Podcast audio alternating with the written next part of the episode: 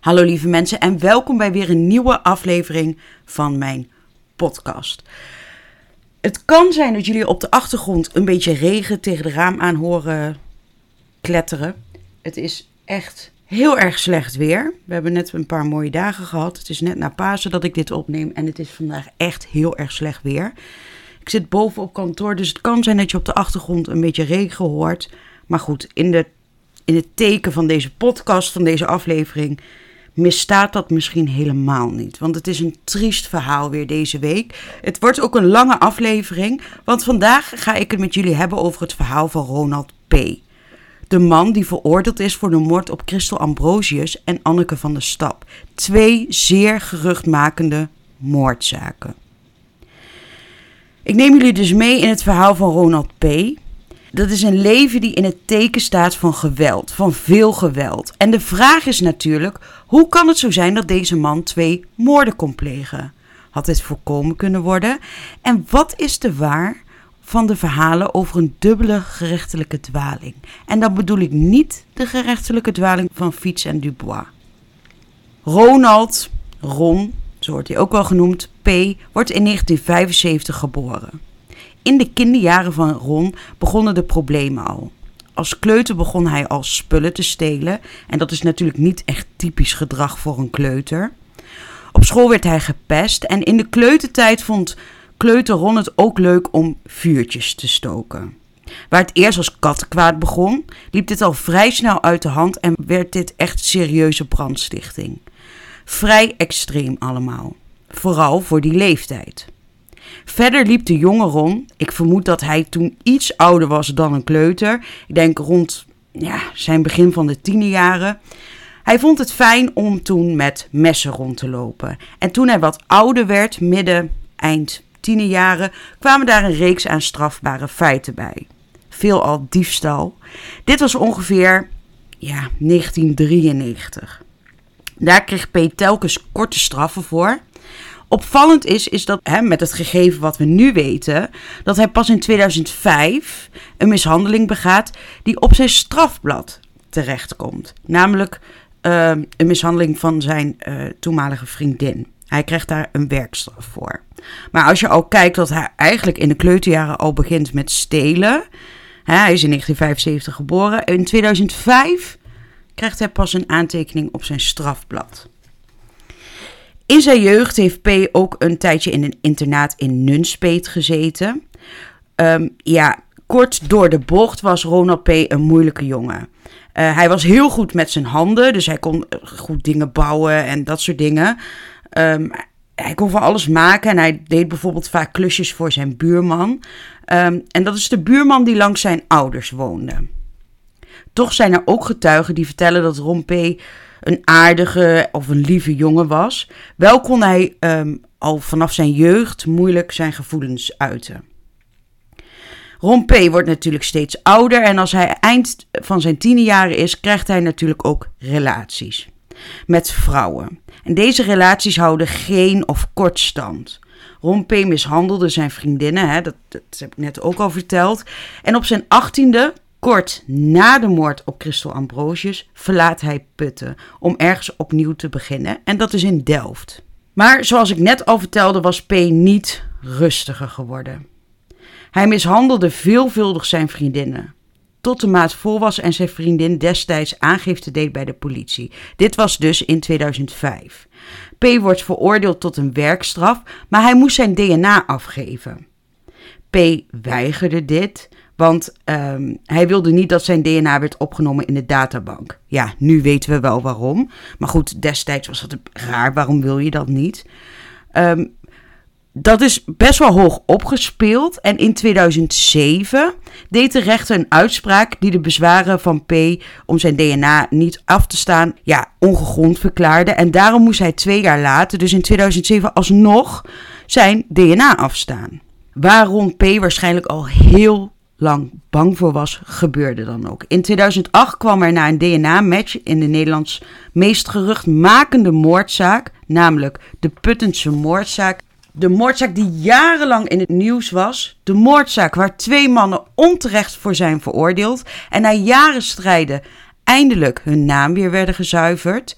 was er een match. Door die moordzaak zijn, is er altijd een smet op de naam van uh, Fiets en Dubois gebleven. Uh, het, de Puttense moordzaak was een zaak waar we in Nederland eigenlijk een beetje de hoop hadden opgegeven dat daar ooit nog een dader van werd gevonden. En heel veel mensen dachten, ja, waar rook is, is vuur. De naam van Fiets en Dubois zijn wel gezuiverd, maar ja, hm, ja, er is nog niemand anders gevonden. Maar vooral ook een zaak van een veel te jonge vrouw die bruut is vermoord en verkracht. Christel Ambrosius. Het DNA van Ron P. is gevonden op het lichaam van Christel Ambrosius. De Puttense moordzaak. Laten we bij het begin beginnen, bij de Puttense moordzaak. Hoe zat dit ook alweer? En wat heeft Ron P. dan gedaan? Um, ik zal even een kleine resume geven van wat ik net heb verteld. We zijn net door de jeugd heen gegaan van Ron P. Hoe hij eigenlijk vanaf kleuter al brandstichten, uh, uh, dingen stal. Nou, op latere leeftijd, toen hij relaties kreeg, veelvuldig zijn, zijn vriendinnetjes uh, mishandelde. Tot in 2005 zijn vriendin het zo zat was en aangifte deed. Daar kreeg hij een werkstraf voor. Hij moest wel zijn DNA afgeven voor in de DNA-databank. Dit weigerde hij. Rechtszaken geweest. In 2007 zei de rechter: Ja, het kan allemaal wel wat jij zegt, maar we willen gewoon je DNA. Dat moest hij toen afgeven. En in 2008 kwam daar een match. Namelijk, zijn DNA was op het lichaam van Christel Ambrosius gevonden. Christel Ambrosius staat, die moordzaak staat bekend als de Puttense moordzaak. De zaak waar Fiets en Dubois onterecht zijn veroordeeld, waar ze vast hebben gezeten voor een moord die ze niet hebben gepleegd, waar hun naam voor altijd in verband wordt gebracht met de Puttense moordzaak. Die mannen die zijn door een hel gegaan. Altijd denken mensen waar rook is, is vuur, maar zie hier, jaren en jaren later is er toch een DNA-match en wel van Ron P. Laten we bij het begin beginnen. Bij de Puttense moordzaak. Hoe zat dit ook alweer? Um, ik ga niet heel diep in op de veroordeling van uh, Fiets en Dubois. Want goed, daar zijn al heel veel podcasts over geweest. Afleveringen van Peter R. de Vries. Die zich heel erg hard heeft gemaakt om. Uh, ja, voor gerechtigheid voor deze mannen. Dus daar ga ik niet heel veel op in. Dat, dat kunnen jullie allemaal wel, wel opzoeken. Maar ik ga wel echt in op van wat heeft Ron P. dan gedaan. We beginnen nogmaals bij het begin. Het is zondagmiddag 9 januari 1994. Het is winter, maar ondanks dat was het mooi weer. Christel Ambrosius fietst naar het huis van haar oma. Haar oma woonde vlakbij Christel, dus ze ging wel vaker langs zonder eerst te bellen of iets af te spreken. Het is dan tussen kwart over vier en half vijf. Maar oma was helaas niet thuis, die was op bezoek bij een zieke vriendin. Om kwart voor zes komt oma niets vermoedend thuis aan. De oude vrouw krijgt de schrik van haar leven. Ze vindt Christel, haar kleindochter, dood in huis. Christel was nog maar 23 jaar. Ze lag op haar rug met een ontbloot, onderlijf en was toegedekt met haar jas en haar spijkerbroek. Oma belt direct de politie, want het was te zien dat Christel was vermoord, dat ze niet meer in leven was. De melding komt om 17 uur 54 binnen bij de politie. Als de politie aankomt, komt oma naar buiten. Ze is op dat moment 80 jaar oud, echt dat arme mens. Ze was ontzettend emotioneel en in schok. En het enige wat zij kon uitbrengen was: Mijn kleindochter, mijn kleindochter. Er wordt direct een groot onderzoek ingesteld en een heel aantal inwoners uit Putten wordt verhoord. Zo ook het viertal Wilco Fiets, Herman Dubois, Willem Bettink en Gerrit Schuggaard. Schuggaard, als ik de achternaam goed uitspreek. Zij reden vaak in de weekenden in een Mercedes rondjes in de bossen en de bossen waar het huis van oma van Christel dus ook stond. Een aantal getuigen hebben bij de politie verklaard dat ze op de middag van de moord een oude Mercedes hebben zien rijden. En het viertal werd eigenlijk direct verdacht. De mannen worden opgepakt en echt aan ontzettend veel verhoren onderworpen. En de politie was niet zo heel goed in hun verhoortechnieken, want ze gaven het viertal steeds daderkennis. Ehm, de mannen kregen steeds details en verklaringen die de andere mannen uh, hadden afgegeven. Dat krijgen ze steeds te horen. Dus ze krijgen steeds stukjes informatie. En daardoor konden ze hun verhaal hier zelf op aanpassen. Iets wat uit den boze is natuurlijk. Zowel het uh, geven van dadenkennis als de verklaringen van de overige verdachten op dat moment. Dat is allemaal not done. Dat is niet wat je moet doen voor een ja, juiste. Uh, hè, als jij juiste, een juist feitenrelaas wil, ja, moet je dat niet doen. Uiteindelijk worden, de worden twee van de vier mannen veroordeeld voor de moord op Christel Ambrosius, namelijk Wilco Fiets en Herman Dubois. Aan de hand van de afgelegde verklaringen maakt de politie dan ook een reconstructie. Hè? Wat is er op die zondagmiddag gebeurd waarop Christel vermoord is? De politie zegt dat de vier mannen met een Mercedes uh, gingen rijden in het bos. Nou ja, iets wat ze dus wel vaker deden. En toen ze Christel zagen fietsen, stapten Fiets en Dubois uit en liepen mee naar het huis van oma. De andere mannen reden een stukje door en stapten daarna ook uit. En zij liepen toen ook naar het huisje van de oma van Christel. En zij zagen vanaf de voortuin door het raam hoe Christel door Fiets en Dubois werd gewurgd en verkracht. En vervolgens vermoord werd. Nou, de mannen grepen niet in, maar ze wachten eigenlijk buiten tot hun vrienden klaar waren. En toen maakten ze zich met z'n vieren uit de voeten. Maar voor de politie was er één probleem. Er werden namelijk geen sporen van Fiets en Dubois aangetroffen in en rondom het huisje van de oma van Christel. Maar daar hadden de rechercheurs een oplossing voor. Want ze kwamen, ze kwamen namelijk met de zogenaamde sleeptheorie. Het belangrijkste bewijs in de zaak was een druppel sperma op het lichaam van Christel. Maar deze bleek niet afkomstig te zijn van Fiets of Dubois. En dan zou je zeggen, ja, eh, als dat dus een dadenspoor is en deze zijn niet van deze twee verdachten, dan hebben ze het ook niet gedaan. Maar voor de politie was dat geen optie. Ze kwamen dus met die sleeptheorie. Want deze druppel sperma die gevonden werd, zou niet afkomstig zijn van de verdachte, maar van een eerder vrijwillig seksueel contact met een derde. En deze derde is nooit gekend. Dus even in het, hè, in het Jippe Janneke taal. Christel Ambrosius zou een paar uur, een dag van tevoren seks hebben gehad. Vrijwillig met een vriendje of een scharrel of weet ik veel wie. Maar in ieder geval vrijwillig. Hè, daar heeft ze seks mee gehad. Diegene is, even heel plastisch gezegd, in haar klaargekomen. En de mannen, dus in dit geval Fiets en Dubois volgens de politie, die hebben Christel Ambrosius verkracht. En met die verkrachting zou ze dus die druppel sperma, die eerder achter is gelaten uit vrijwillige seks, versleept hebben naar buiten. En um, daardoor zou die druppel, dat druppel sperma op het, hè, uh, ja, naar buiten zijn gesleept. Dus hè, op het lichaam zijn gevonden van Christel. Nou, het is een heel moeilijke theorie. Die echt, als je bedenkt, als ik jou dit zo zeg, ja, dit slaat echt helemaal nergens op. Ik snap ook echt niet dat iemand dit ooit geloofd heeft. Maar goed, de rechtbank slikte dit schijnbaar voor zoete koek. Want ja, het zou wel zo kunnen zijn. Ja, het is een. Nogmaals, ik vind het een absurde theorie. Dit is echt een gevalletje. Kosten wat het kost, recht lullen wat krom is. Ja, sorry dat ik het zo plat zeg, maar ja, anders kan ik het ook niet verwoorden. Het slaat gewoon echt helemaal nergens. Het slaat nergens op. Maar het is ondenkbaar dat in deze theorie, als een advocaat dit nu voor een rechtbank brengt, ja, dan gaat de rechter echt zeggen: Ja, ik weet het niet, maar ik, ik, weet niet wat je hier staat te verkondigen, maar hier gaan wij niet in mee. Dit is echt, dit slaat nergens op. Maar toen, ja, werd daarin meegegaan. En misschien ook wel omdat het zo'n geruchtmakende moordzaak was. Ik weet het niet. Dat ze, dat ze dachten: dit moet opgelost worden. Een jonge vrouw zo bruut vermoord en verkracht. Daar moet, er moet een dader of het moet snel opgelost worden. Ik weet het niet waarom ze hier überhaupt in mee zijn gegaan. Maar ik vind het heel. Ja, maar goed. Uiteindelijk worden Fiets en Dubois veroordeeld in oktober 95 tot 10 jaar gevangenisstraf.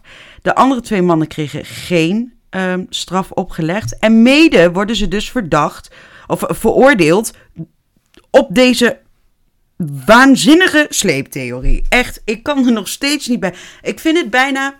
Het is dat het zo triest is hè? Dat, dat, dat deze twee mannen onterecht veroordeeld zijn en jarenlang in de gevangenis hebben gezeten om niks. Hè? Hun gezinnen zo ehm, helemaal kapot zijn gegaan, om maar even netjes te zeggen, dat je er niet om kunt lachen. Maar die theorie is bijna lachwekkend. Dat je denkt, dit bestaat toch niet? Hoe kom je hierop? Um, Peter R. de Vries kreeg dus, hè, zoals ik in het begin van deze aflevering al aanhaalde, uh, deze, deze zaak kreeg hij destijds in de smiezen en schakelde oud-hoofdcommissaris Jan Blauw in. Laatstgenoemde schreef in 1999 een brief met acht punten van kritiek aan de minister van Justitie. Deze brief leidde tot Kamervragen, maar het leidde niet tot herziening van de zaak. Nog een jaar later kwam er een boek van Jan Blauw uit over de zaak en daarin werd de politie tunnelvisie verweten. Nou, we kunnen Jan Blauw alleen maar gelijk geven. Fiets en Dubois kwamen uiteindelijk in 2002 vrij. Ze hadden twee derde van hun straf uitgezeten, maar ze hielden vol dat ze onschuldig waren. Geert-Jan Knoops diende voor de twee mannen een uh, revisieverzoek in. De Hoge Raad besloot in 2001 dat het onderzoek heropend moest worden. En op 24 april 2002 werden Fiets en Dubois uiteindelijk vrijgesproken en samen kregen ze een schadevergoeding van 1,8 miljoen euro. We zijn in het onderzoek nu hè, naar de moord op Christel Ambrosius in 2003. Na de vrijlating van Dubois en Fiets is het onderzoek heropend. Ze zijn natuurlijk uh, onschuldig bevonden en er moet een nieuwe dader gezocht worden. Er is toen ook DNA uit een bloed, bloedvlekje dat gevonden is op de kleding van Christel in de DNA-databank ingevoerd. Ja, weet je, we zijn jaren verder. DNA maakt sprongen in de tijd, dus ze konden ook meer. In die tijd is er ook naar een Portugese man gezocht. Christel en haar vriendin zouden in het weekend uh, met deze man op stap zijn geweest. DNA is uiteindelijk vergeleken met deze Portugese man, uh, maar deze matchte niet. Ook is het DNA vergeleken met een piloot van de vliegtuigmaatschappij waar Christel werkte. Uh, deze kwam ook niet overeen. Er is veel onderzoek gedaan naar de binnengekomen tips. Uh, er is ook een grootschalig DNA-onderzoek opgezet. Uh, hieruit kwamen veelal mannen uit Putten op af.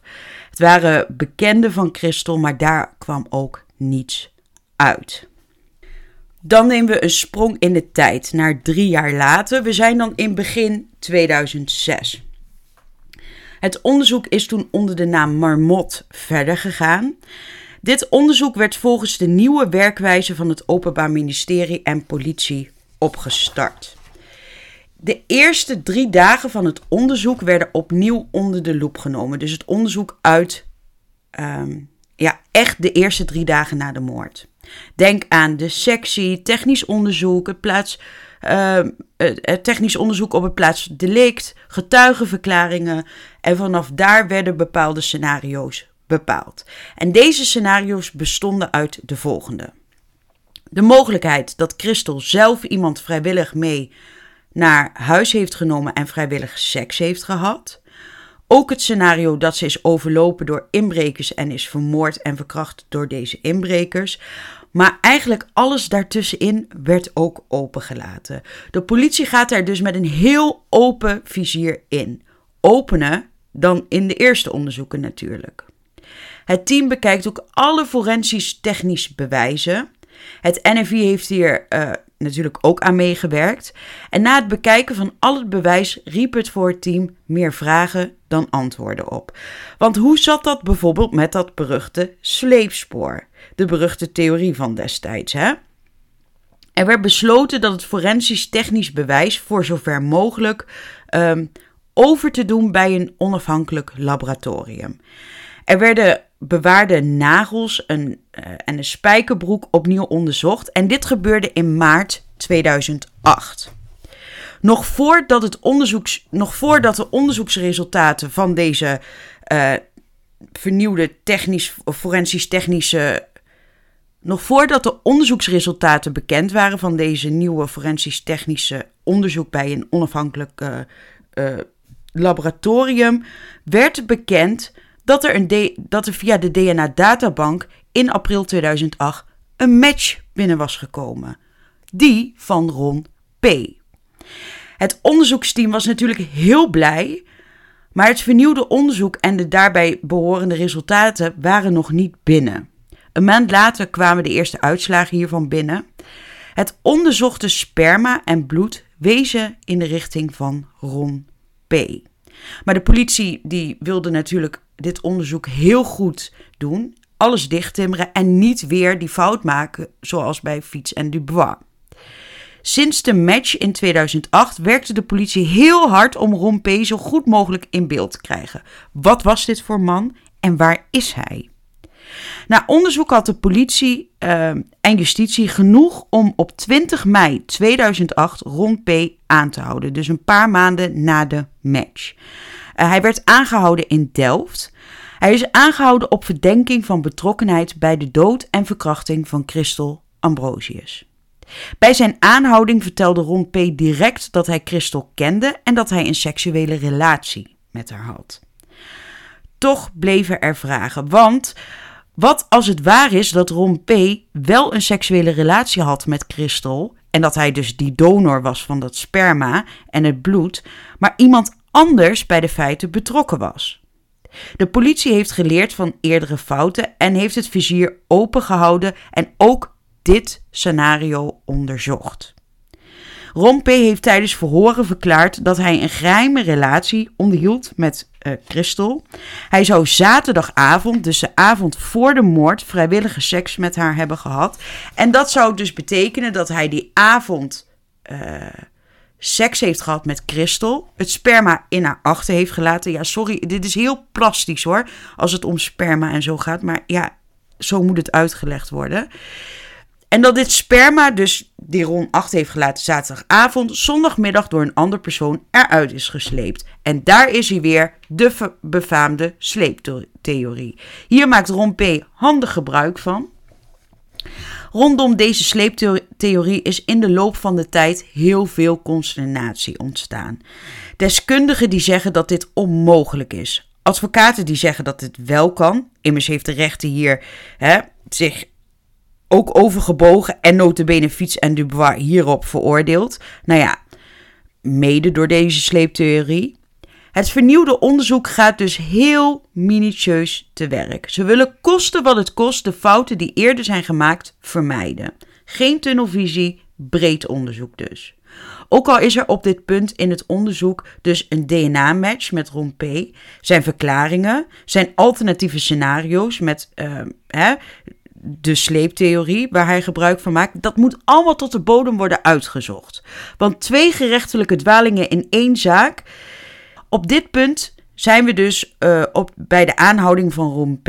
Het DNA van Ron P. Uh, is op maar liefst zeven plekken aangetroffen op Christel en haar kleding. En de verklaring van P. zelf, dat hij Christel Ambrosius niet heeft vermoord, maar wel een stiekem seksuele relatie heeft gehad, het onderzoeksteam heeft dus genoeg aanknopingspunten om verder op te gaan. En wat heel belangrijk is, zijn de eerste dagen. Zoals ik al verteld had eerder. Het plaatsdelict, de sectie, de getuigenverhoren. En wat heel belangrijk is, is het aantreffen van Christel door de politie. Want hieruit kan een hoop worden vastgesteld. In het huis waar Christel is gevonden zijn geen bloedspatten gevonden. Ook niet in de directe omgeving van Christel. Het bloed dat gevonden is, lag in een plas naast het hoofd van Christel. En dat wil zeggen dat het bloed daar terecht is gekomen terwijl Christel stil lag op de grond. Het gaat hier om steek- en snijverwondingen. Deze zijn dus aangebracht terwijl Christel op de grond lag en niet of nauwelijks heeft bewogen. Wel kan worden vastgesteld dat op het moment van het steken en het snijden Christel nog in leven was. Christel is verder nog gewurgd dit is voor het steken gebeurd, maar dit was dus niet dodelijk. Hè? Er is dus geprobeerd om Christel te verwurgen, maar ja, dit is niet gelukt. En weet je, wij denken heel vaak in series is het heel makkelijk. Eh, dat duurt uh, eh, 20 seconden. Nou, nog niet eens. En dan is iemand dood. Maar in werkelijkheid, jongens, duurt dat een stuk langer. Moet je heel veel kracht hebben. En dan soms lukt het nog niet. En dat is heel pijnlijk en echt een doodstrijd. En in dit geval dus ook, want het is niet gelukt. Christel was dus nog in leven bij steken. Ook al was ze dus hoogwaarschijnlijk wel buiten bewustzijn door het wurgen. Het is niet gelukt. Ze is er niet aan overleden, maar wel bewusteloos doorgeraakt. Verder zijn er op het lichaam van Christel nog een aantal blauwe plekken gevonden en er zijn afweerwonden gevonden. Naast de moord uh, is er natuurlijk ook nog die, die verkrachting geweest. Maar op welk moment deze, uh, de verkrachting heeft plaatsgevonden, ja, dat is natuurlijk een hele belangrijke vraag. Is, is dit gebeurd voor het wurgen, na het wurgen, uh, na het steken? Ja, dat is een, een belangrijke vraag. Het is wel een gruwelijke vraag, maar wel belangrijk voor het onderzoek. Wat vaststaat is dat de seksuele handelingen in ieder geval plaats hebben gevonden voor het steken. Maar wat ook vast is komen te staan, en dat vind ik persoonlijk een heel heftig detail, is dat Christel eerst is gewurgd en toen is verkracht en daarna is gestoken. Uit onderzoek is vast komen te staan dat Christel tijdens de seks niet meer in staat was om te bewegen. En dit kan worden vastgesteld aan de hand van de spermasporen. Dus Christel is eerst gewurgd en ze was dus buiten bewustzijn en, en toen is ze verkracht. Ja, ik vind dat zelf echt heel gruwelijk en echt van, ja, het, bijna niet in woorden uit te drukken hoe laf en laag dat is als iemand buiten bewustzijn is en om dan het slachtoffer nog te verkrachten. Daarom zegt de officier van justitie ook dat er geen sprake is van vrijwillige seksuele handelingen. Dit omdat Christel niet in staat was om zich te verweren of te bewegen. En daarom is het aangetroffen sperma ook een dadenspoor en gaat het hier om verkrachting. Omdat de verkrachting tussen het wurgen en het steken heeft plaatsgevonden, is de donor van het sperma ook degene geweest die Christel om het leven heeft gebracht. Op basis van forensisch onderzoek kan maar één conclusie worden getrokken. Namelijk dat Ron P. degene is die Christel heeft vermoord en verkracht. Dus de officier van justitie gaat niet mee in de sleeptheorie. Dat kunnen we met ehm, heel weinig woorden zeggen, eigenlijk. Die zegt, ja, nee, daar gaan we niet in mee. En nee, eh, de, de donor van het sperma is Ron. En hij heeft gewoon Christel verkracht en vermoord.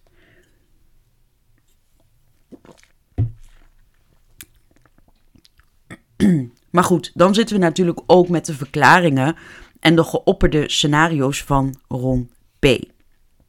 Ron P. en Christel zouden al enige tijd, volgens zijn eigen verklaringen dan, een geheime relatie hebben gehad. En zij zouden die zaterdagavond, de avond voor de moord, ook seks hebben gehad.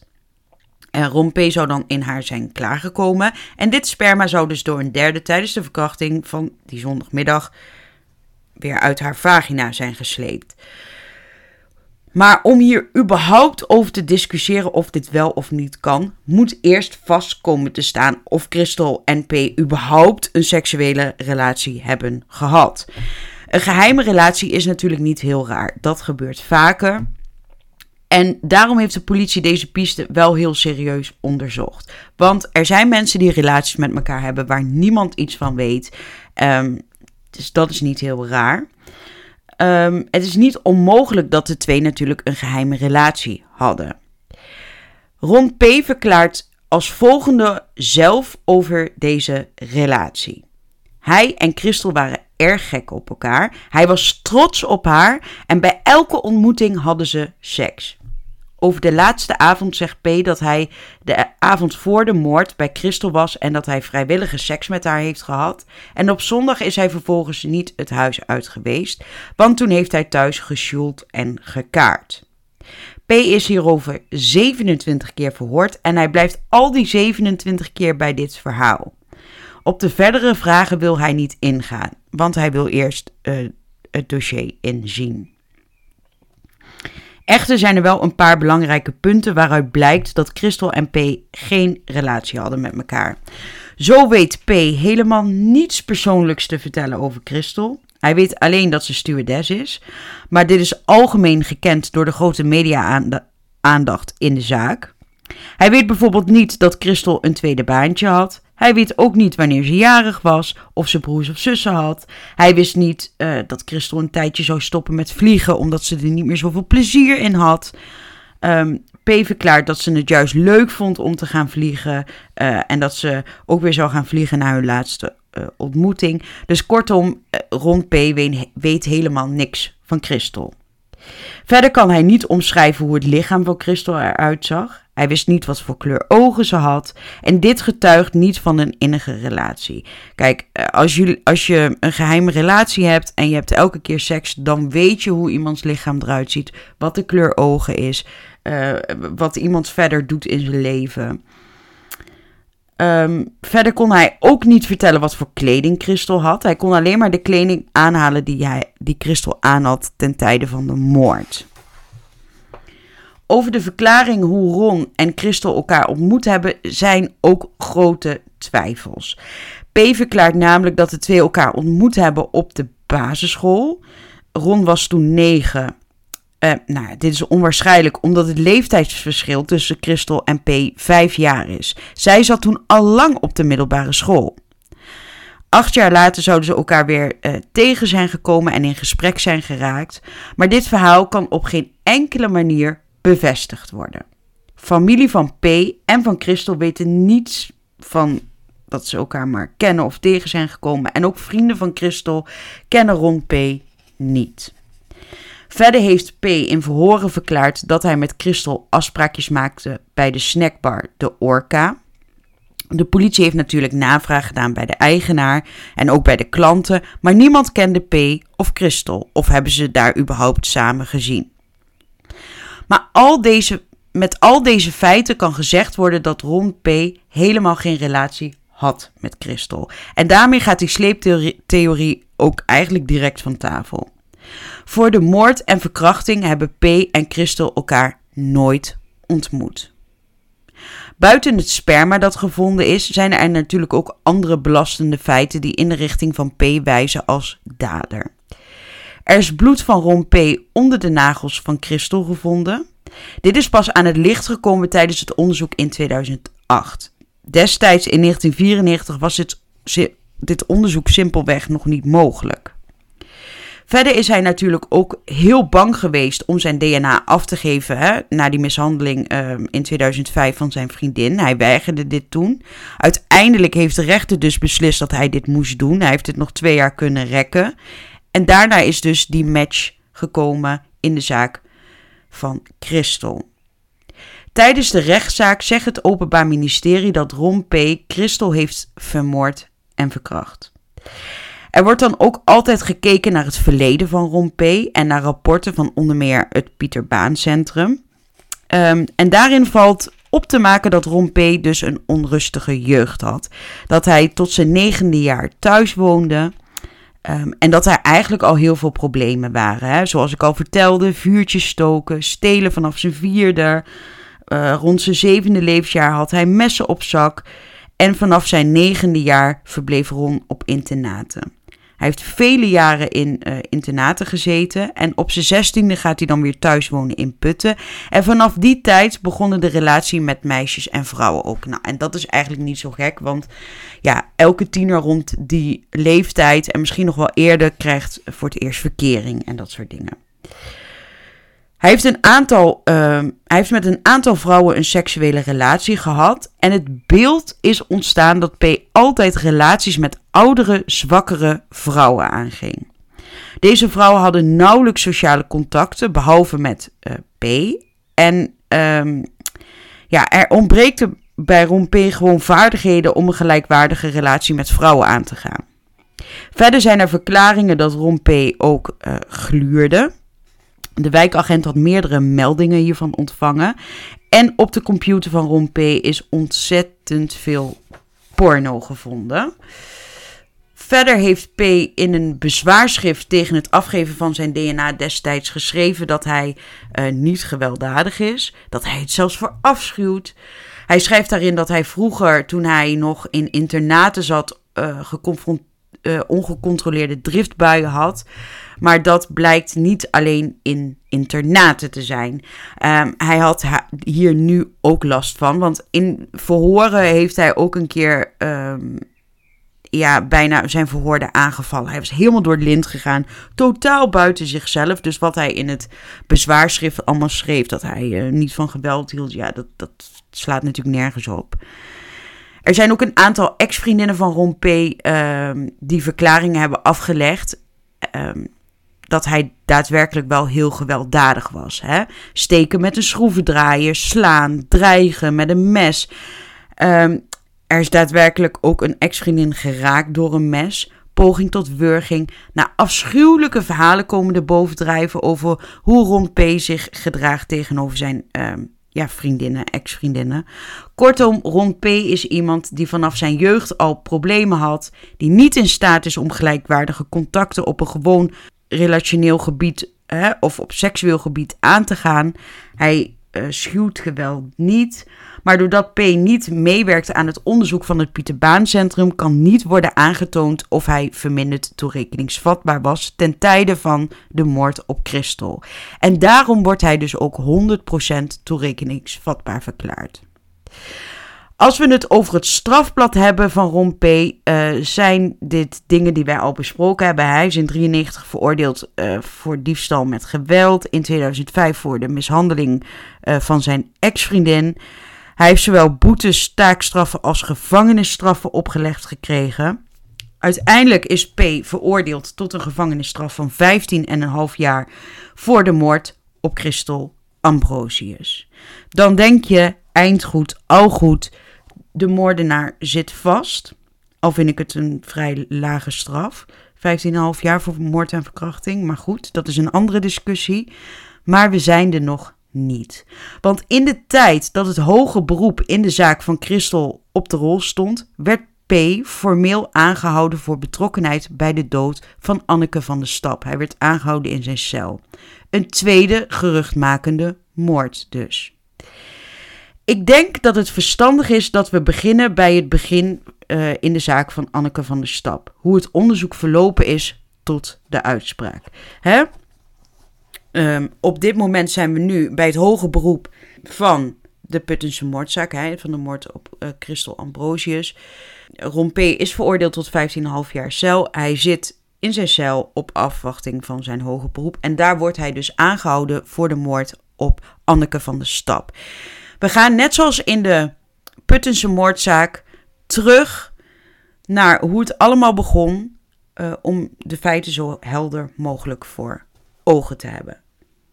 12 februari 1983 wordt Anneke van de Stap geboren in Indonesië.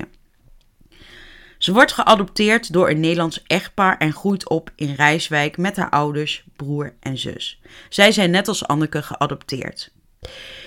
In Annekes jeugd trekt ze veel op met haar oudere zus. Tot hun twaalfde deelde ze zelfs een kamer. Anneke gaat als enige van haar broers en zussen studeren. Ze gaat eerst een jaar naar de modeacademie in Amsterdam en hierna gaat ze een opleiding doen tot beeldende kunst en vormgeving. Dit paste toch meer bij haar. Anneke was dol op tekenen en ze was hier echt ontzettend goed in. Anneke had op school een vast vriendinnengroepje. Ze gingen avondjes uit en vanaf hun zestiende gingen ze samen elk jaar op vakantie. En hoewel het vriendinnengroepje hecht was, was Anneke altijd een beetje gesloten en op zichzelf. Ze was echt wel een binnenvetter en soms een beetje verlegen. In die tijd overlijdt de moeder van het gezin. Anneke verwerkte dit verlies zoals ze was, in stilte. Ze praatte niet veel over haar, over haar gevoelens. Anneke had een bijbaantje bij de HEMA en hield zichzelf tijdens haar opleiding beeldende kunst en vormgeving vooral bezig met het tekenen van manga-figuren. Ja, en dit zijn een soort Japanse striptekeningen. Anneke sloot zich aan bij een soort online community met mensen die allemaal gek waren op deze manga-strips. Ze gingen naar bijeenkomsten waar ze speciale manga-kleren voor ontwierp. En ja, Anneke kwam eigenlijk hierbij, hè, bij deze manga-community, helemaal tot bloei. Ze was daar helemaal zichzelf. Dan gaan we naar 11 op 12 juli 2005. Anneke is dan 22 jaar. Ze is op bezoek geweest bij een vriend in Enschede, maar die nacht komt ze niet thuis. De volgende avond werd ze door haar vader als vermist opgegeven. Er wordt dan een onderzoek ingesteld en daar werd onder andere de vriend waar Anneke als laatste is geweest voor haar verdwijning als getuige gehoord. Er werd ook onderzoek gedaan naar haar mobiele telefoon. Deze had ze bij zich ten tijde dat ze vermist raakte.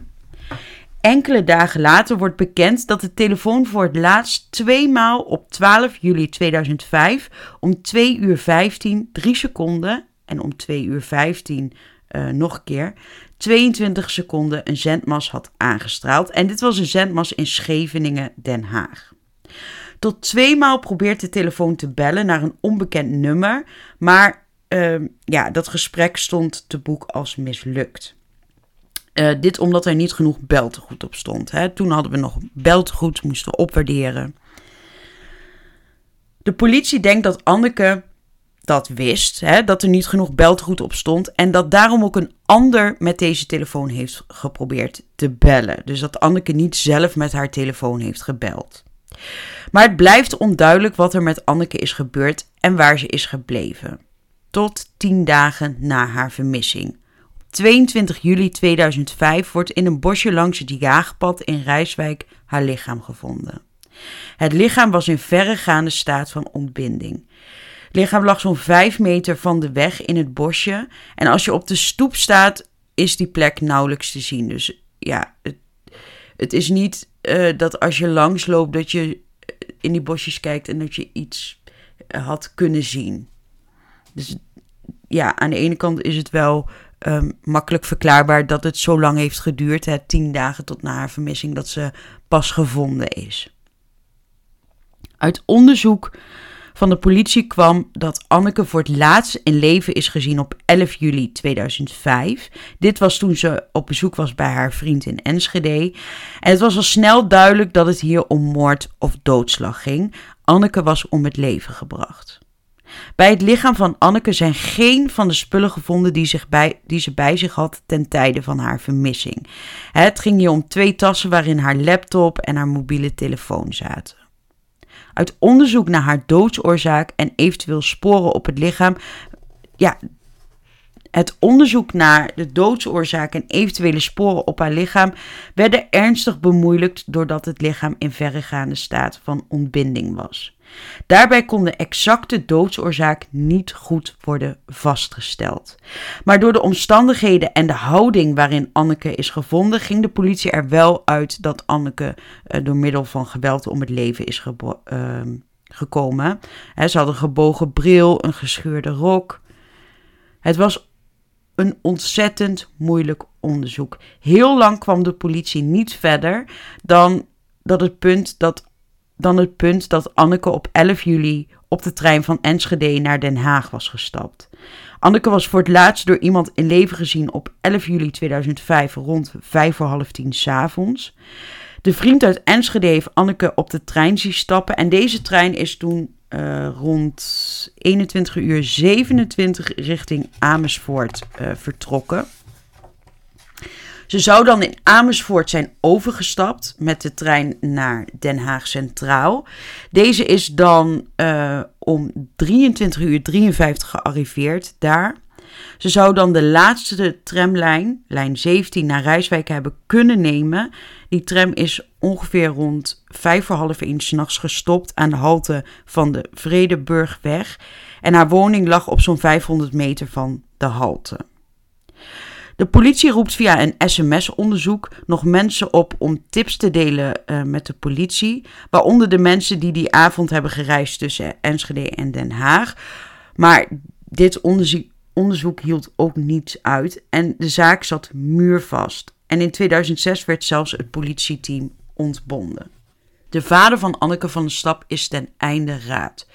Hij roept de hulp van Peter R. de Vries in.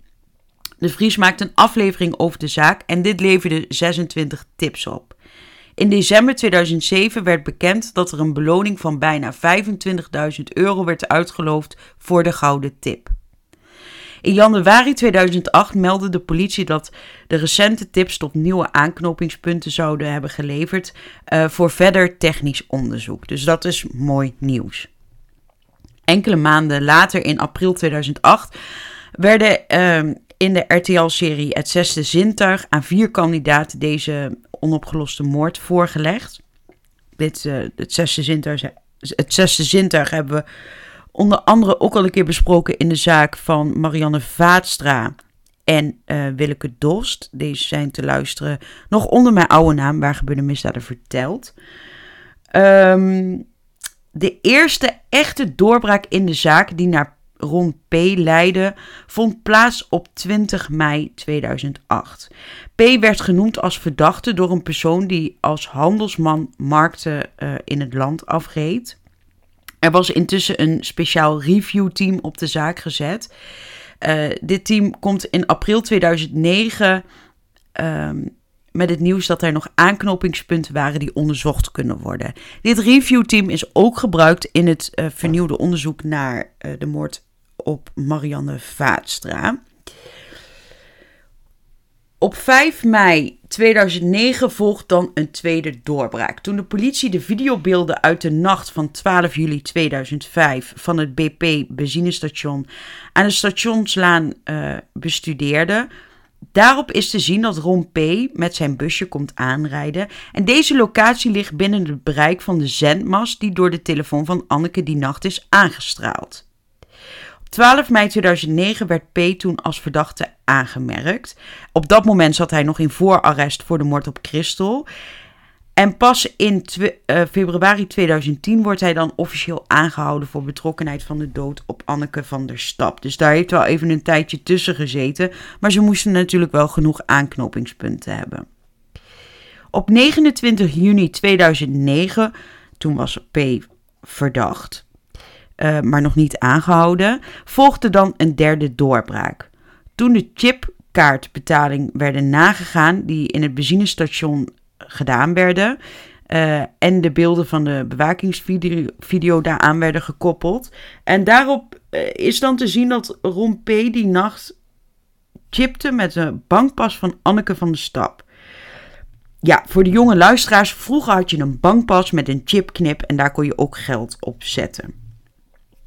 In juli 2009 publiceerde de politie een foto van een nog onbekende man die mogelijk meer zou kunnen weten. Welke rol hij in de zaak speelde was op dat moment nog niet bekend. De politie verhoort ook mensen die P kenden en een van die mensen die verhoord was, was een strandtent-eigenaar. Hier was Ron P werkzaam, maar een opvallend detail was, was dat de zus van Anneke van de Stap hier ook werkzaam was. Hij zou Anneke wel eens hebben kunnen ontmoet in die strandtent. In februari 2010 wordt bekend dat het lichaam van Anneke in 2009 is opgegraven voor nieuw onderzoek. De onderzoekstechnieken zijn in de loop van de jaren zoveel verbeterd dat er mogelijk nieuw bewijs op het lichaam gevonden kon worden. Vooral nieuw onderzoek naar de doodsoorzaak, omdat die natuurlijk nooit echt goed is vastkomen te staan. Kort na deze mededeling wordt duidelijk in de pers dat P als verdachte is aangemerkt in deze zaak en dat er sporen zijn gevonden die naar hem leiden. Hij zou ook in die periode met zijn auto zijn gezien bij het jaagpad, het plek, de plek waar het lichaam van Anneke is gevonden. En op dat moment hield de politie ook nog serieus rekening met het feit dat P, P mogelijk nog meer vrouwen om het leven gebracht zou kunnen hebben. Op 17 mei 2010 volgde weer een doorbraak. Want toen bleek dat een van de harde schijven van Anneke uh, in de computer van Ron P. zat. Op deze harde schijven werden de geliefde manga-plaatjes van Anneke aangetroffen. In eerste aanleg werd Ron vrijgesproken voor de moord en verkrachting uh, op Anneke van der Stap. Maar het Openbaar Ministerie was hier totaal niet mee eens en ging in hoger beroep. En in dit hoge beroep neem ik jullie mee. Op 11 juli 2005 is Anneke van der Stap rond 21 uur 27 door een vriend in Enschede naar het station gebracht. Anneke woonde in Rijswijk en moest de volgende dag werken. Tegen haar vriend had Anneke gezegd dat ze moest overstappen in Amersfoort. Ehm, op dat moment had Anneke lang haar, droeg een bril en uh, die avond droeg ze ook een rok. Anneke had verder nog gezegd dat, tegen haar vriend dat ze de laatste of de ene laatste tram op Den Haag Centraal wilde nemen richting Rijswijk. Echter is Anneke die nacht, de nacht van 11, 11 op 12 juli 2005, niet thuisgekomen. Op 12 juli 2005 is de vader van Anneke gebeld door de werkgever, de HEMA in Rijswijk, dat Anneke niet op haar werk is verschenen. De vader van Anneke heeft diezelfde avond rond de klok van 7 uur aangifte gedaan van vermissing van zijn dochter. Tien dagen later, op 22 juli 2005, wordt er in het bosje aan het jaagpad in Rijswijk het overleden lichaam van een vrouw gevonden. Na DNA-onderzoek is vastkomen te staan dat dit het lichaam van Anneke van de Stap was. Anneke lag op haar linkerzij, haar linkerbeen lag uh, op haar rechterbeen. Ze lag met haar benen iets opgetrokken. Haar rok was rondom haar middel geschoven en uh, was kapot. En in, haar, en in het haar van Anneke zat haar bril. Naar de doodsoorzaak is dus onderzoek gedaan, maar dit onderzoek werd bemoeilijkt door de staat waar, uh, waarin het lichaam gevonden is. Uiteindelijk is de conclusie dat het niet met zekerheid te zeggen is wat de precieze doodsoorzaak is, hoewel er veel onderzoek naar gedaan is. Wat wel vast is komen te staan is dat Anneke aan een niet-natuurlijke dood is gestorven. De telefoon van Anneke heeft op 12 juli 2005 om kwart over twee s'nachts tweemaal kort naar elkaar een zendmas in Den Haag aangestraald. Echter is er geen telefoongesprek tot stand gekomen omdat er niet voldoende beltgoed op haar telefoon stond. Na onderzoek is vast komen te staan dat de telefoon aan moet zijn gegaan in de buurt van het BP-tankstation in Scheveningen. En daarom heeft de politie dus die camerabeelden uitgekeken van het tankstation. En daarop is te zien dat Ron P. op 12 juli 2005 om 2 uur 36 en 2 uur 45 heeft gechipt bij het tankstation met het bankpasje van Anneke van der Stap. Op 20 mei 2008 is de computer van P. in beslag genomen. Um, de harde schijf is meegenomen en op deze harde schijf zijn bestanden gevonden van voor juli 2005 met manga-titels. En uit onderzoek kwam dat dit dus de harde schijf van Anneke van de Stap is. Op 19 april 2010 heeft de journalist een USB-stick aan de politie overhandigd. Deze had de journalist van een ex-vriendin van Ron P. gekregen en op deze stick stonden gegevens van Anneke. In eerste aanleg heeft P ook een handgeschreven tekst uh, aangegeven. In eerste aanleg heeft Ron P. ook in een handgeschreven tekst aangegeven dat hij in bezit is geweest van de harde schijf en de bankpas van Anneke. En dan is er nog een getuige. Daar is in eerste aanleg en in hoger beroep een hoop om te doen geweest. In eerste aanleg is Ron P. namelijk vrijgesproken voor de moord en de verkrachting van Anneke van der Stap. En dit had mede te maken met de getuigen. De advocaat van Ron P. verklaart natuurlijk dat de getuigen en dienstverklaringen ook nu weer uh, niet mee mogen tellen als bewijs. Dit omdat de getuige een medegedetineerde was van Ron P. in de tijd. Uh, had die getuige dus blijkbaar ook inzicht gehad in het strafdossier uh, van P. En daarom heeft de getuige, ja, daarna heeft de getuige zich, uh, daarna heeft die getuige P dus opgezocht en zich ingespannen om P te laten doen verklaren. Hij heeft toen ten onrechte als advocaat opgesteld en gesprekken met P onjuist geïnterpreteerd, zegt de advocaat. Nou, het Hof zegt dat alle verklaringen van de getuigen um, wel voldoende betrouwbaar zijn om mee te tellen als bewijs. De getuige is gehoord door de politie en ook nog tijdens de rechtszaak in eerste aanleg en in hoger beroep. Het Hof zegt dat de getuige erg zijn best deed om op alle vragen juist uh, antwoord te geven en dat zijn verklaringen zo gedetailleerd zijn. Um, en dat hij zijn verklaringen zo gedetailleerd mogelijk probeerde af te leggen. De getuige heeft verklaard over de feiten en omstandigheden die P hem heeft verteld. Het Hof zegt dat dit om dadenkennis gaat en dat P dus aan de getuige die dadenkennis heeft overgebracht. P heeft de getuige onder andere verteld dat Anneke ongesteld was, maandverband droeg en uh, dat ze schaamhaar had. Verder sprak hij over brede heupen en dat haar rok scheurde toen zij op de grond lag. Hij heeft verder uh, verteld dat Anneke zich bezighield met manga en dat hij in bezit was geweest van haar telefoon, bankpas, harde schijf en USB-stick. Um, en voor dit verhaal is dan ook weer steun te vinden in het dossier. Verder heeft P aan deze getuige verteld dat, Anneke om, dat hij Anneke om het leven heeft gebracht. En hoe hij dit heeft gedaan en hoe hij haar heeft achtergelaten aan het jaagpad in Rijswijk. Gruwelijk detail. P heeft ook aan de getuige voorgedaan hoe hij Anneke om het leven heeft gebracht. P zou Anneke hebben gewurgd. Omdat er natuurlijk voor een bepaalde. Uh, omdat er natuurlijk door bepaalde omstandigheden niet duidelijk is geworden hoe Anneke om het leven is gebracht, is dit voer voor advocaten. Want de doodsoorzaak staat niet officieel vast.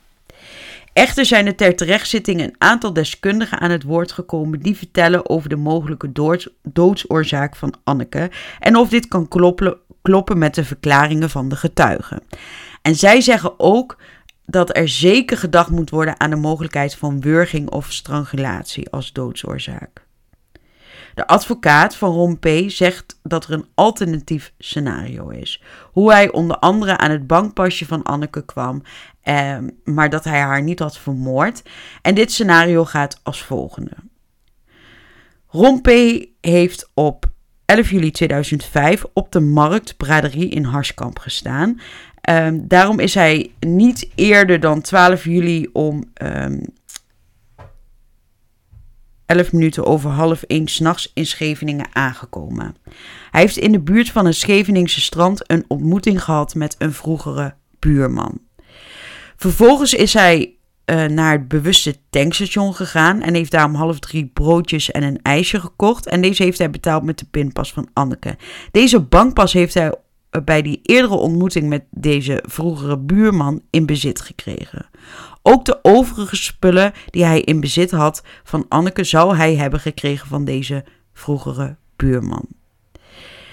Kijk, um, je kunt eigenlijk, en dat mag niet, want je moet uh, als, als rechter natuurlijk onbevooroordeeld in zo'n zo'n zo'n rechtszaak staan. Maar je kunt wel denken, joh, bij de moord op Christel Ambrosius had hij ook al zo'n mooi alternatief scenario, namelijk het sleeptheorie. Nu komt hij weer met een alternatief scenario, de vroegere buurman waar hij ineens s'nachts een ontmoeting mee heeft. Het Hof zegt dat er niet genoeg of geen bewijs is voor dit alternatieve scenario. Uit niets blijkt dat hij af heeft gesproken met zijn vroegere buurman en van deze man ineens spullen, spullen van Anneke heeft gekregen. Verder staat Ron P. ook terecht voor het uh, bezit van kinderporno. Nou ja, hier ga ik verder niet op in, want het is natuurlijk te smerig voor woorden. De rechter vindt dat Ron P. schuldig is aan doodslag op Anneke van der Stap, het stelen van haar spullen en het bezit van kinderporno.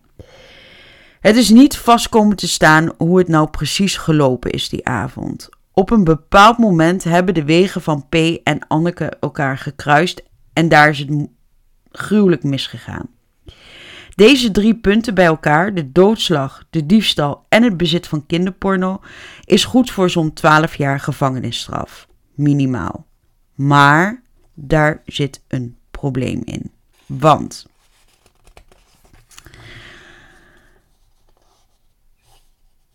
het onderzoek.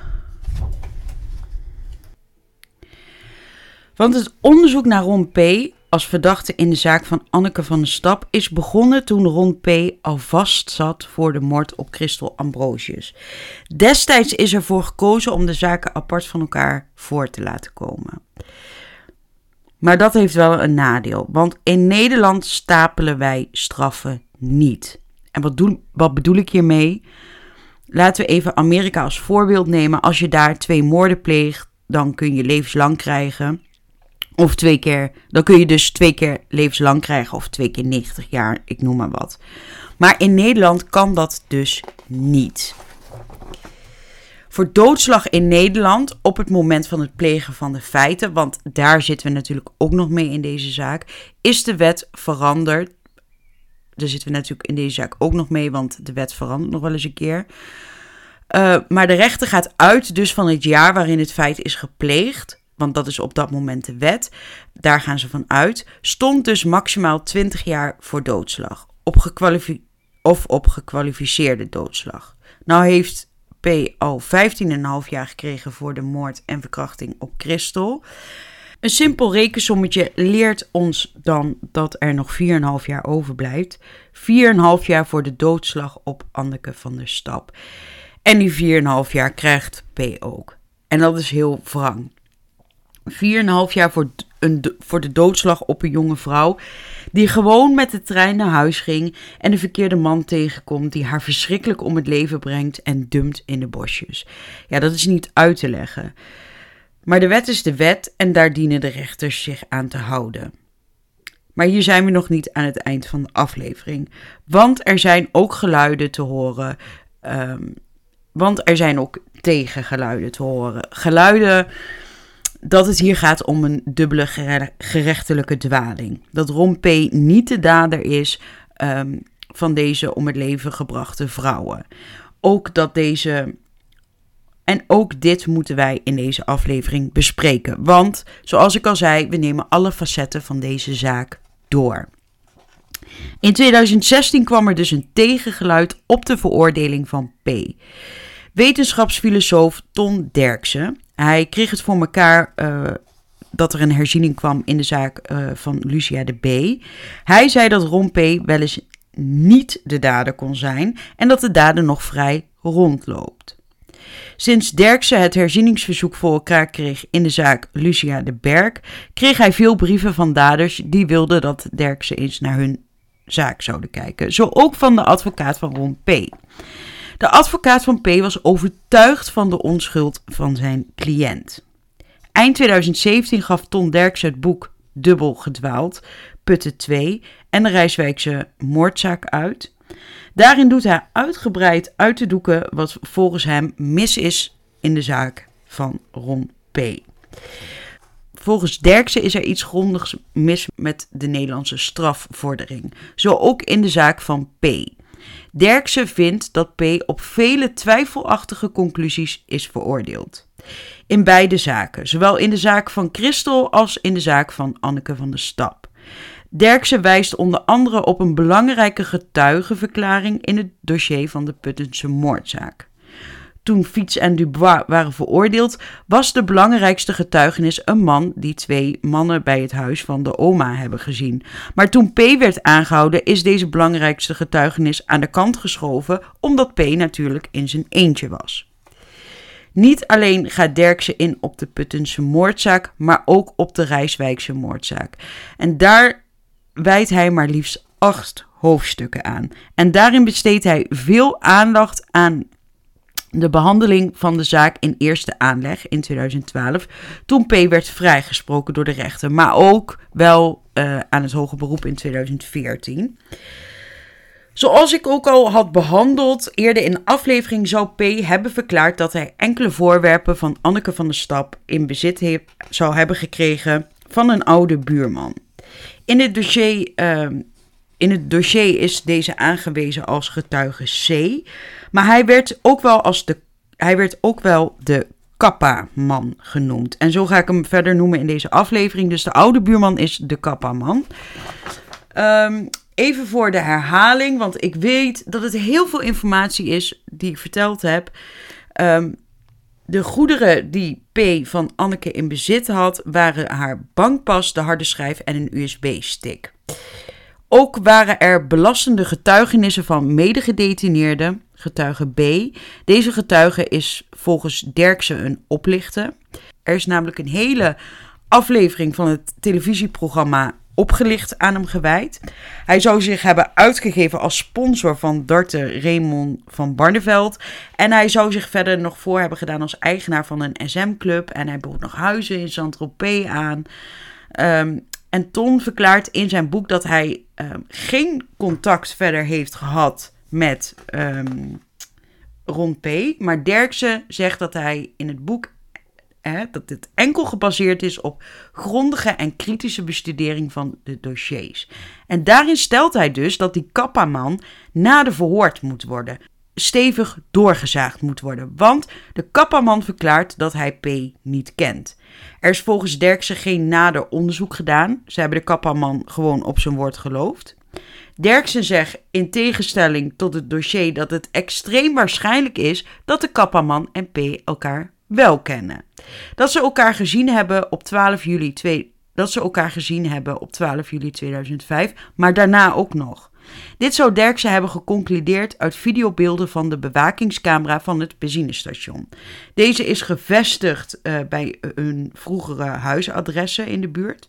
Beide kwamen ze regelmatig s'nachts koffie drinken bij dat benzinestation. In de nacht van de verdwijning van Anneke zouden zij daar samen in het tankstation en de bijbehorende winkel uh, zijn geweest. Ron is daar om 2 uur 36 en 2 uur 45 uh, ehm, twee keer geweest. Althans, hij heeft daar twee keer gepind met het pasje uh, van Anneke van de Stap. Hij koopt daar twee broodjes en twee ijsjes. Terwijl hij binnen is, komt de kappaman om 2 uur 42 binnenlopen. Hij verlaat de winkel om kwart voor drie, om 2 uur 45. En kort daarna gaat Ron ook weer weg. En buiten staan ze dan nog een tijdje te praten.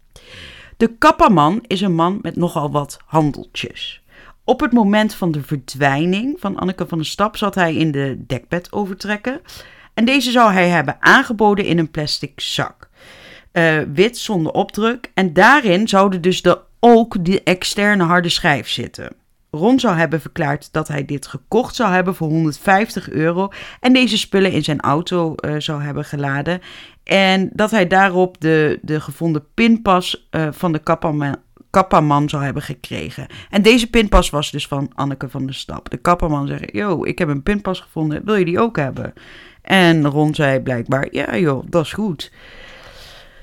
Uh, de kapperman heeft zelf verklaard aan de politie dat hij Ron niet kent en uh, niets met deze voorwerpen te maken heeft. En Derksen zegt dat deze verklaringen tegenstrijdig zijn en gewoon niet kunnen kloppen. Volgens de tijdlijn die is opgesteld in het boek kon het niet zo zijn dat Ron P. rond kwart over één met zijn bestelbus bij het jaagpad is geweest. De kapperman had in verhoren uh, details verteld die hij alleen kon weten na zijn ontmoeting met P in het benzinestation. Hoe kan het zijn dat hij verklaart dat ze elkaar dan niet kennen? Aan de andere kant zijn de verklaringen over de spullen van P consistent. Um, dat is bij de verklaring van de kapperman niet zo, zegt Derksen. Toen de kapperman de beelden zag en zag dat P uh, en hem uh, samen, uh, dat ze samen bij het benzinestation waren en dat ze met elkaar gepraat hadden, herriep hij, zich, herriep hij zijn eerdere verklaringen. dat ze elkaar sowieso niet kennen lijkt nogal onmogelijk te zijn volgens Derksen, want de kapperman heeft vijf jaar naast de ex-vriendin van P gewoond. Dus de vroegere buurman, wat, wat ik al eerder zei. Hoewel Ron daar niet officieel woonde, sliep hij wel heel vaak bij zijn ex. En zo zijn er een aantal dingen die Derksen aanhaalt in zijn boek en daarmee tot de conclusie komt dat er dus waarschijnlijk een dubbele gerechtelijke dwaling aan de hand is in deze dossiers. Nou ja, wat vind ik er zelf van? Ik snap misschien wel waar de twijfel vandaan komt. Althans, in de zaak van Anneke van der Stap. Want de verklaringen van de kapperman zijn natuurlijk een beetje vaag.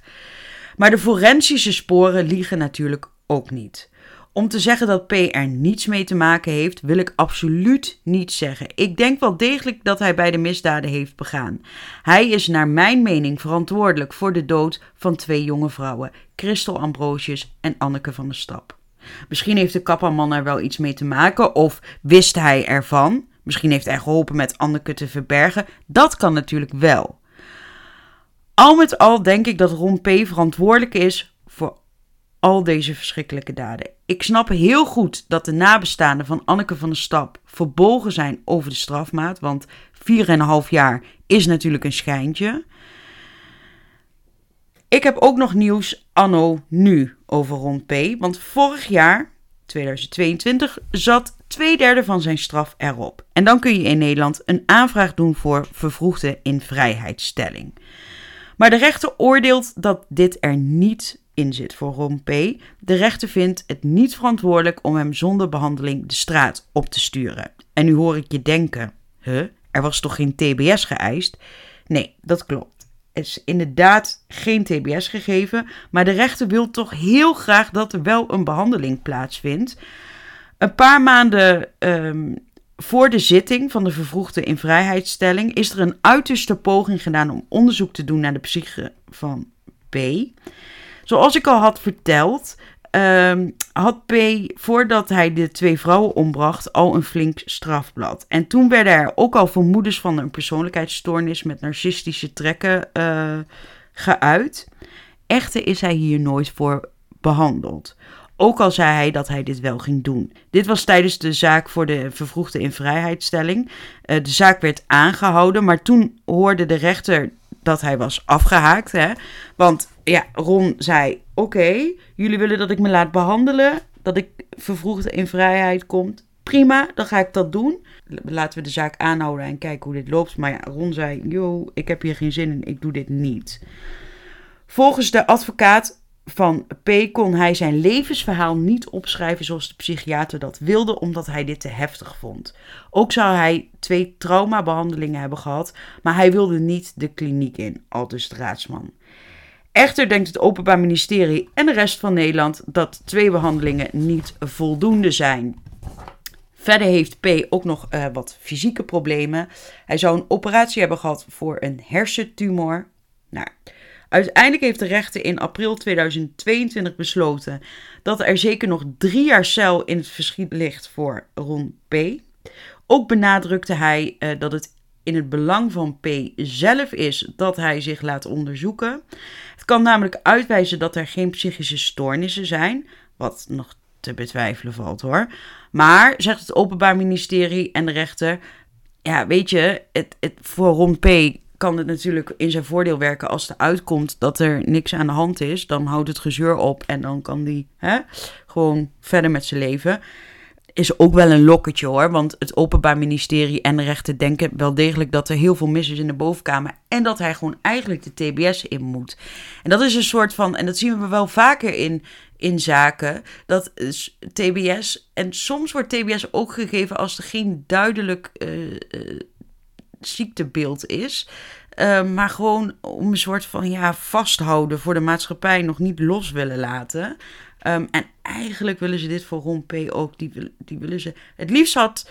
Het liefst had het Openbaar Ministerie gezien dat hij nou, die 20 jaar kreeg, hè, want dat is maximumstraf voor doodslag, um, en TBS met dwangverpleging. Maar ja, goed, hij werkte nergens aan mee en dan ja, zit je echt wel gebonden aan bepaalde dingen. Ja, dit was de zaak voor deze week, lieve mensen. Het was een hele lange aflevering met heel veel informatie. Daar ben ik mij van bewust. Uh, maar het is wel een zaak die heel erg veel besproken is in de media. Twee moordzaken die erg uh, geruchtmakend zijn geweest. Hè? Eentje waar twee mannen onschuldig vast hebben gezeten. de, de moord op Anneke van der Stap was natuurlijk jarenlang in het nieuws van wie heeft dit gedaan. En dan blijkt ook nog de dader iemand te zijn die en betrokken is bij de Puttense moordzaak en bij de Rijswijkse moordzaak. Ja, dat is natuurlijk een, een apart verhaal. Voor extra beeldmateriaal kijk op mijn Instagram pagina. En om beter gevonden te worden, geef een reactie of een aantal sterren uh, op jouw favoriete podcast-app. Zo ben ik beter te vinden. Nogmaals bedankt voor het luisteren en tot volgende week.